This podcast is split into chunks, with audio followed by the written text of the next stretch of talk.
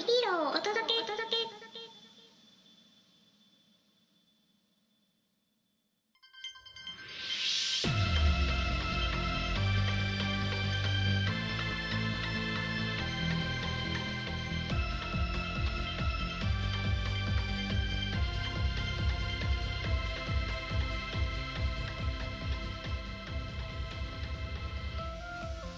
みんなのラジオへようこそ。この番組はヒーローをあなたにをキーワードにヒーローや特撮のマニアックなお話やそうじゃないお話を紹介する番組でございます。メインパーソナリティはしゅんです。よろしくお願いいたします。はいというわけでですねみんなのラジオ、えー第3回目でございます。皆さんいかがお過ごしでしょうかというところで、まあ、前回はですね仮面ライダーの触りをしたんですけどあの前回の収録にちょっと付け足したいことがありましてあの涙ラインっていうのがあるんですよ仮面ライダーに。涙ライン。これ何かというと、まあ、仮面ライダーマスクがあるじゃないですか。顔の部分ですね。その部分の目のとこにあの1号2号ですね。それを見てもらったらいいんですけど見てもらうというか思い浮かべてもらったらいいいいと思うんですけど黒いあのなんか習字で書いたあのシュみたいななんて言うんだろう。あの習字でさこう点を書いたみたいなマークがついてるの目の下に。あれが涙ラインって言ってあれはその同族での争いとかでそれは悲しい、ね、あの涙を表してるんですよね。そう。でこれほとんどの仮面ライダーに涙ラインっぽいのがついてます。はい。で仮面ライダーフォーゼっていう平成の仮面ライダー福士蒼太君がしていた仮面ライダーがあるんですけどそのこの仮面ライダーには涙ラインっていうのがついてないです。これなんでかって言ったらあのとと確かねあの東北大震災が起こった日起こった日じゃ起こった、えー年の仮面ライダーなんですよね。でその時にやっぱり悲しい、えー思いを持っているのは嫌だというところで少し明るく前向きに弾こうというところで、えー仮面ライダーフォーゼにはあの涙ラインはついてないです。こういうなんかそのやっぱり社会情勢に沿ったような、えー工夫もされております。はい。で今回ね喋っていくのは V3 についてですねちょっと喋っていこうと思うんです。仮面ライダー V3 ままずそもそも仮面ライダー V3 って何かっていうと仮面ライダー V3 は1号2号の後にね、えー登場した、まあ、仮面ライダー第3号目でございます。大体1973年が始まったものでございます。はい。で、まあ、ストーリーとしては、その、まあ、本郷武史1号ですね。藤岡弘さんがやってる本郷武史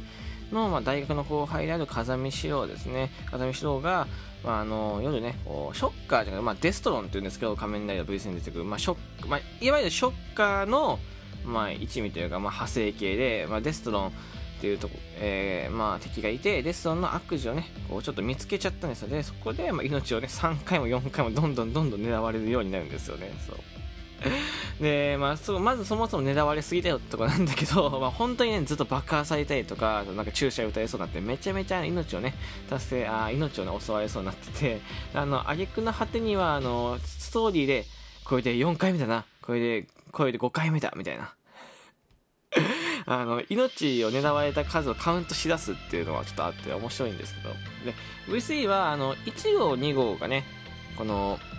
けど風見四郎がこう命狙われ出したか、えー出してからあのこれどうにかしようと助けに行こうと思ってあの1号2号があのショッカーのねこのデストのアジトに入るわけですよ。で入ってって、まあ助け助けに行くんだけどそのデストの狩猟みたいなね、まあ、昔の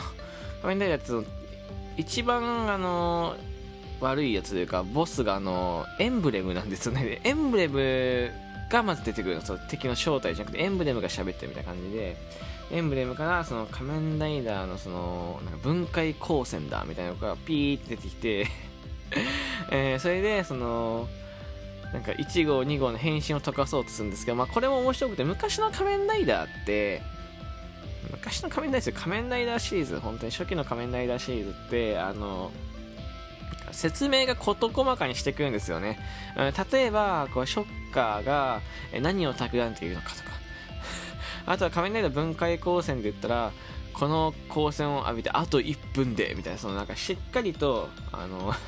あと10分でとか、まあ、そういうなんかしっかりカウントをしてくれるんですよね、まあ、ちょっと優しいというかみえ見てる子供たちもついていけるようにね。なってでそこに風見四郎がやってきます。で、えー風見四郎人間なんですけどあの仮面ライダー1号2号のこの分解光線食らってる中に飛び込んでって、えー助けるわけですよね。でそこであのなんかえっ、とね、その人間で仮面ライダー分解光線とか仮面ライダーしか食らわないはずなんだけど、なんだけどね、あの、しっかりと、まあ、多少体に悪かったのかわかんないですけど、しっかりと食らうんですよね。食らってからそこからあの1号2号が改造手術をして仮面ライダー V3 になるっていう流れなんですけど、えそもそもその、要城がこう戦い出すっていう理由、ことも理由があって、えー、まずデストロンにです家族を、えーと、一家惨殺をされます。はい。で、これあのー目の前で、えー、お父さん、えー、お母さんで娘さんを、えー、ハサミジャガーっていう敵にちょっとやられるんですけど、あの、これね、あの、まあ、この後に、まあ、V3 が終わったら平成行こうと思ってて1本。で、その時に、まあ、仮面ライダーダブルを、えー、喋ろうかなと思ってるんですけど、その時に、あの、2号ライドに仮面ライダーアクセルっていう仮面ライダー仮面ライダーがいるんですよね。で、仮面ライダーアクセルの元ネタになってます。例えばバイク乗ってたりとか、バイクのタイムもずっと速くしているとか、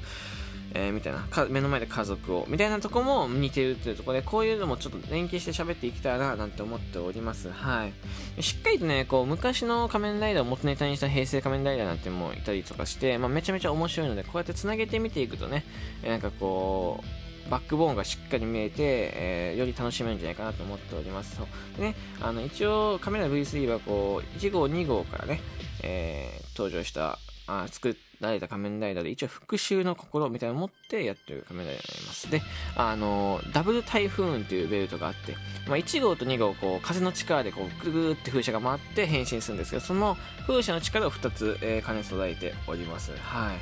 い。で、まあ、あの、そのね、最初の1話の2話かな ?2 話、どっちだ ?1 話か2話。まあ、本当に家族惨殺のシーン、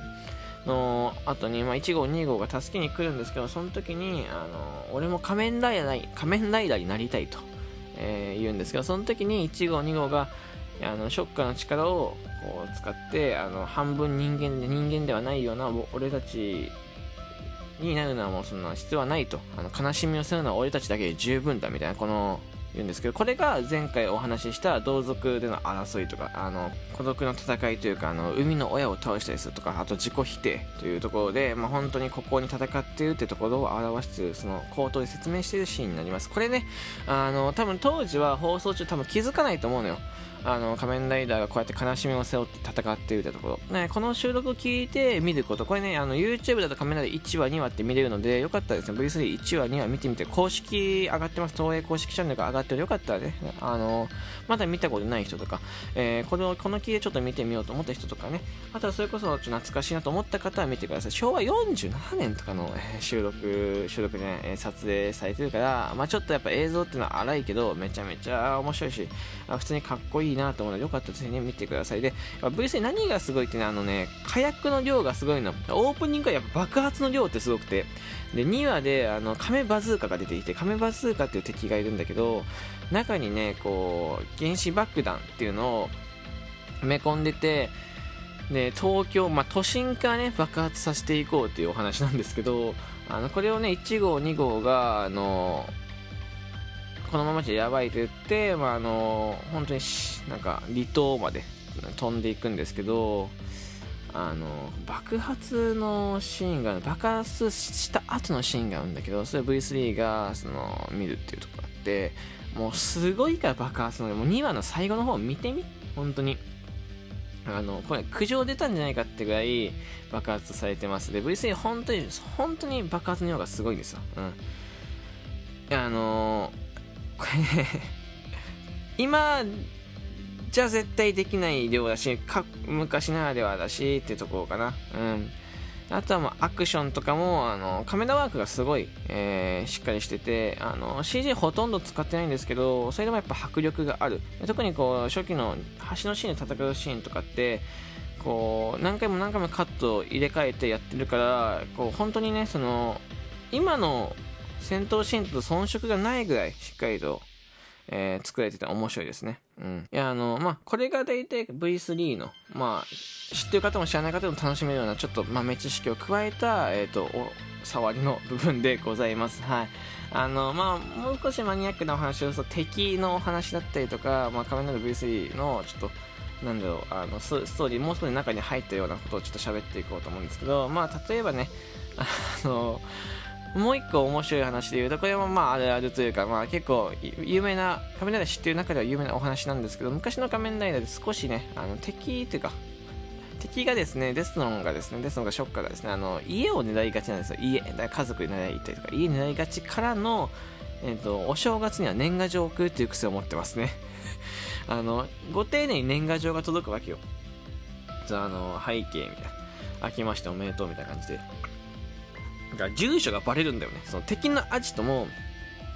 住所バレるし、なんだったら仮面ライダーのそのね、アジトみたいなのも住所バレて、お互いに家を知ってる状態で戦ってるからこそ、面白いんだよね。うん。いやいや、もう、どっちも攻められるやん、みたいな。そういう感じやってます。いや、この、これはね、あのー、気づかなかったんだろうね、多分制作してる途中ではい、というわけでですね、まあ、少しお時間になっていたので、あの、この辺で終わりたいと思っております。えー、この番組が良かったですね、良かったらフォロー、えー、高評価、そしてね、リアクション、お便り、ギフト、えー、そして拡散の方をお待ちしております。えー、次回も仮面ライダーブースについて、えー、まだまだ喋っていこうと思うので、良かったですね。ああの、明日の収録もお聴きください。で、まだ前回の収録聞いてないよって方は前回の収録もぜひね、お聴きください。というわけでまたお会いしましょう。バイバイ。